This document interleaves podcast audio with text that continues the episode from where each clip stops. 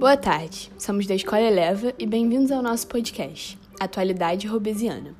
Meu nome é Carolina Spector e eu sou da 12B. Meu nome é João Stavrides e sou da 12B. Meu nome é Maria Victor e eu sou da 12B. Meu nome é Júlia Fernandes e sou da 12B.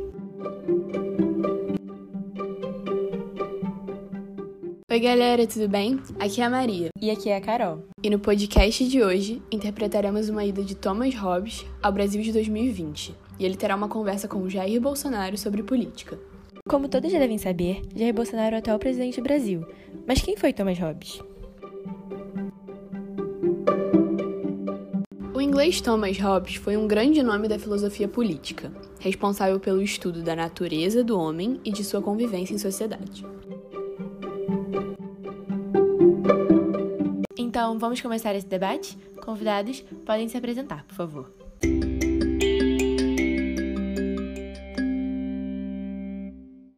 Muito prazer em estar aqui. Eu sou o presidente do Brasil, Jair Bolsonaro, tá ok? Muitíssimo prazer, Vossa Excelência. Venho ao Brasil discorrer sobre política. E quem seria melhor que o próprio presidente do país para essa conversa? O que você gostaria de saber sobre a minha política, senhor? Então, primeiramente, eu acredito na ideia de um contrato social entre a população e o Estado. Você sabe o que seria esse contrato social do qual eu estou falando? É. Contrato social? Contrato social, na minha visão, seria uma relação entre a população e o Estado, na qual os indivíduos abrem mão de parte de sua liberdade, e em troca o Estado deveria garantir segurança e ordem. Ah, e o que o meu governo tem a ver com isso?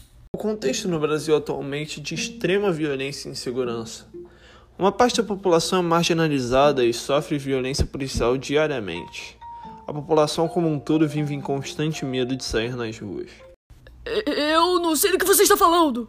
O índice de violência no país diminuiu consideravelmente desde que eu assumi a presidência. Chegamos a um ponto da conversa onde Hobbes questiona o presidente sobre a atual segurança do Brasil. Bolsonaro considera o fato de que a taxa de homicídio caiu durante seu primeiro ano de presidência, logo está exercendo uma boa função. Porém, para Thomas Hobbes, o governo vem saindo mal devido à falta de segurança de diversas pessoas em relação à ação policial, que ao invés de exercer sua função de proteger os cidadãos, acaba sendo motivo de diversas mortes, como a de João Pedro. Considerando isso, Hobbes já apresenta um ponto sobre a não efetivação pela parte de Bolsonaro no contrato social. Perfeito, Carol. Vamos continuar o debate. Continuemos. Eu acredito na figura do Estado Leviatã, ou seja, no Estado dominante, já que ele promove a saída do humano de seu estado de natureza. Você acha que o seu governo convém essa proposta?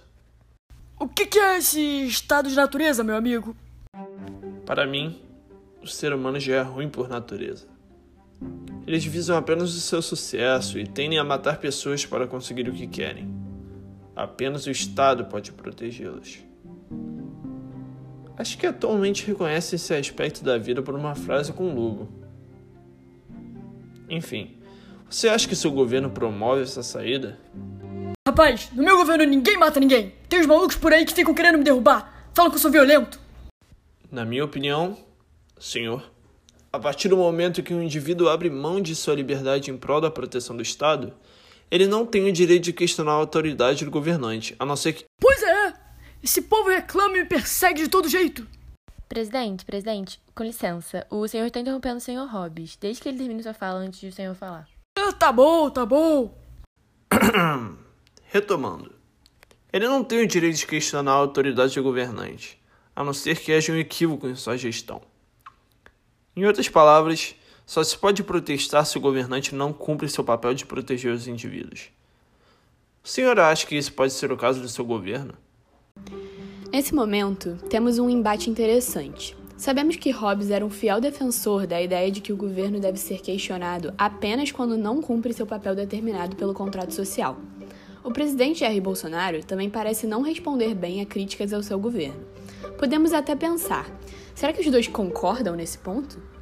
Maria, essa pergunta é respondida assim que Hobbes termina seu discurso. Na verdade, Hobbes sugere que há precedente no Brasil para uma contestação do governo Bolsonaro, já que sua gestão é insatisfatória em seu principal dever, a segurança da população. Muito interessante, Carol. Vamos ouvir agora a resposta do presidente. Não estou te entendendo, amigo. Primeiro você começa a falar de uns termos esquisitos de natureza, do sei lá o quê. Depois o senhor parece estar do meu lado nessa perseguição toda e agora se virou pro lado dos opositores. Qual é o seu ponto afinal?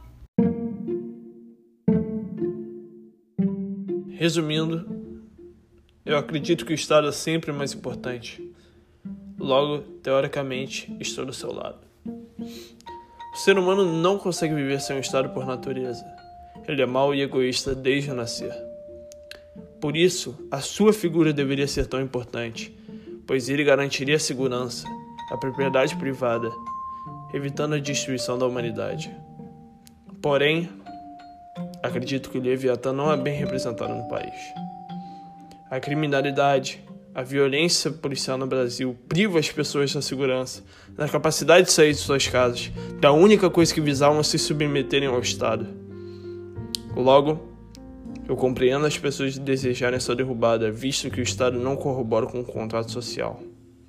Concluindo, acredito que o Estado está mais para um peixe palhaço do que um leviatã, e acredito que diante de você não há um lobo, e sim um burro. Nunca mais me desrespeite desse jeito, tá ok? Infelizmente, o que é bom dura pouco. Acabou o nosso tempo de debate por hoje, queridos convidados. No debate de hoje, tivemos um encontro de gerações, Hobbes e Bolsonaro. Foi muito interessante ver as diferenças na forma de pensar desses dois convidados. Definitivamente, os dois têm visões bem diferentes do que deve ser o papel do Estado. Esperamos que os ouvintes possam ter ouvido e compreendido ambos os lados. Nós, aqui do Atualidade Robesiana, agradecemos muito a presença desses dois convidados. Obrigada também, Carol, e até a próxima.